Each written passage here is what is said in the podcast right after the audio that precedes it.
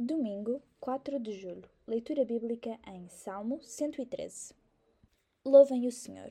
Louvem o Senhor aqueles que o servem. Louvem o nome do Senhor. Bendito é o nome do Senhor, agora e sempre. Que desde o Oriente, onde nasce o sol, até o Ocidente, onde se põe, haja por toda a terra e sempre quem louva ao Senhor. Ele domina sobre todos os povos da terra, também no céu reina gloriosamente. Quem é como o Senhor, nosso Deus, que tem a sua habitação nos céus sublimes. Muito abaixo está o firmamento da terra. Ele se inclina para ver o que se está a passar. Levanta os pequenos da baixeza em que vivem. Tira os desprotegidos da miséria e da lama. Para os pôr em igualdade de circunstâncias com os de elevada categoria social. Sim, até com chefes de Estado. É poderoso para fazer com que a mulher estéril se transforme numa mãe feliz. Louvem o Senhor. O salmista exorta todos aqueles que são do Senhor, pois todos os salvos são servos e foram salvos para servir e para louvar ao Senhor.